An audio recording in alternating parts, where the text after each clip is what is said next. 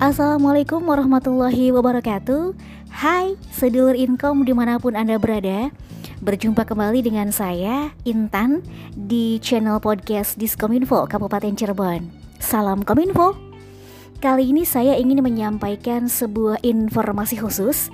Asal infonya itu dari Dinas Perdagangan dan Perindustrian Kabupaten Cirebon, atau lebih tepatnya dari bidang meteorologi.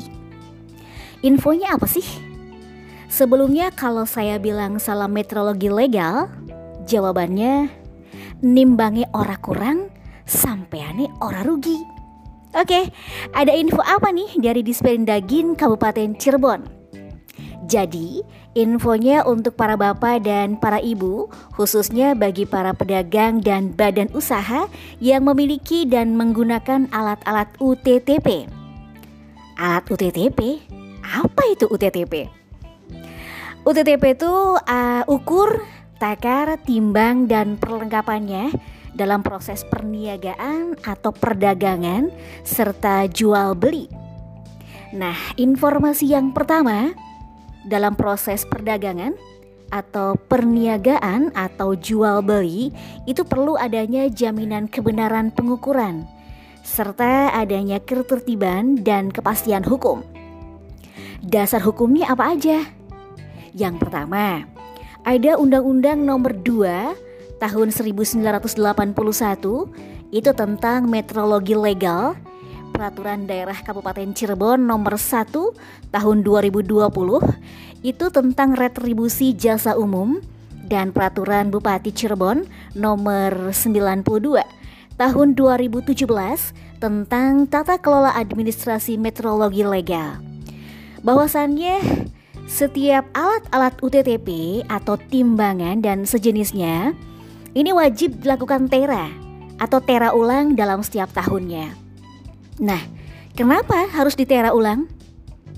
Ini karena dengan tera atau tera ulang, setiap alat-alat UTTP atau timbangan merupakan kepastian bahwa timbangan yang digunakan adalah benar dan tidak rusak, yang ditandai dengan cap tanda terasah.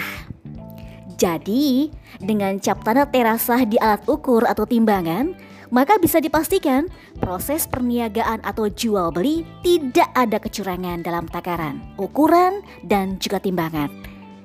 Betul sekali. Oke, tadi ada informasi untuk para pedagang, sekarang untuk para konsumen. Apa aja sih informasinya? Jadi, untuk para konsumen atau pembeli, ini dihimbau untuk senantiasa memastikan barang yang Anda beli telah memenuhi hal-hal seperti ini. Yang pertama, apabila berbelanja atau membeli barang dengan menggunakan timbangan, pastikan timbangan yang digunakan oleh penjual ini telah ditera atau tera ulang oleh metrologi legal instansi terkait. Dalam hal ini ditera oleh Dinas Perdagangan dan Perindustrian Kabupaten Cirebon. Cara si pembeli mengetahui timbangan atau alat ukur tersebut sudah ditera tuh gimana? Ini bisa dilihat di timbangannya, ada cap tanda terasah. Oke? Yang kedua, apabila berbelanja atau membeli barang dalam kemasan atau BDKT. Nah, apalagi tuh BDKT? BDKT itu barang dalam keadaan terbungkus. Perlu teliti dan diperiksa apa aja. Yang pertama, nama barang dalam bungkusannya. Kemudian yang kedua, ukuran, isi dan berat bersih dalam bungkusan tersebut. Yang ketiga, nah ini penting banget, expired atau masa kadaluarsa barang. Kemudian yang keempat, terdapat label halal. Yang kelima, daftar yang kandungan dan komposisi bahan kemasan tersebut.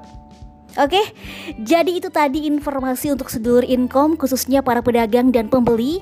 So, ayo, jadilah konsumen dan pembeli yang cerdas, dan jadilah pelaku usaha dan pedagang yang jujur, serta lindungi hak-hak konsumen dengan baik.